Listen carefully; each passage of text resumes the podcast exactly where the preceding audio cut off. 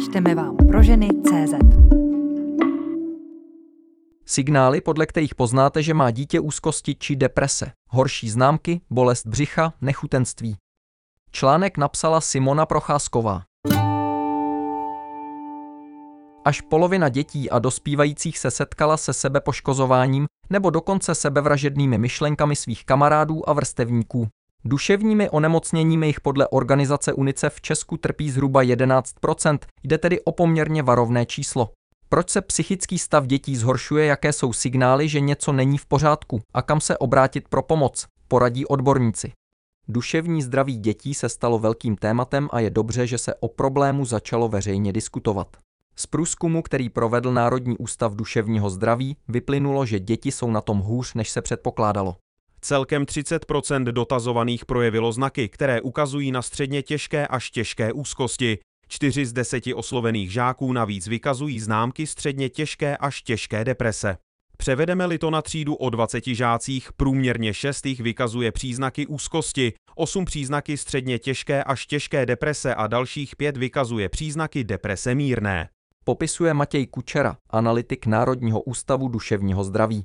Alarmující je, že sebevraždy jsou podle studie UNICEF druhou nejčastější příčinou úmrtí dětí hned po dopravních nehodách.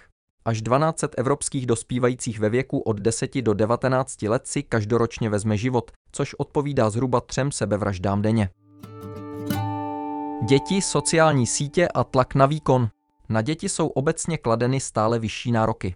Ve škole i mimo ní jde o výkon, aktuálně například znásobený přípravu na přijímací zkoušky na střední školy či maturitu, protože uspět je těžší než dříve. Žijeme v době, která je velmi rychlá, jsme neustále ve vysokém tempu a napětí. Děti jsou denně konfrontovány s nestabilní situací ve světě, čelí zprávám o válečných konfliktech, které jsou blízko, nebo se o nich mluví jako o hrozbách a citlivější jedinci mohou těžko snášet pocit nejistoty a ohrožení, jenž může vznikat. Říká Hana Petráková, vedoucí e-mailové poradny Linky bezpečí. Rodiče pak podle jejich slov často řeší ekonomické potíže, jsou vytíženi, nezbývá jim energie a čas na komunikaci v rodině. Děti mývají hodně kroužků, ale rodina tráví málo času pohromadě nějakou společnou činností či povídáním. Velkou roli hrají i sociální sítě, kde děti často naráží na příspěvky, které prezentují jen to hezké a dokonalé, a oni se pak nevyhnou srovnávání. Syndrom sněhových vloček.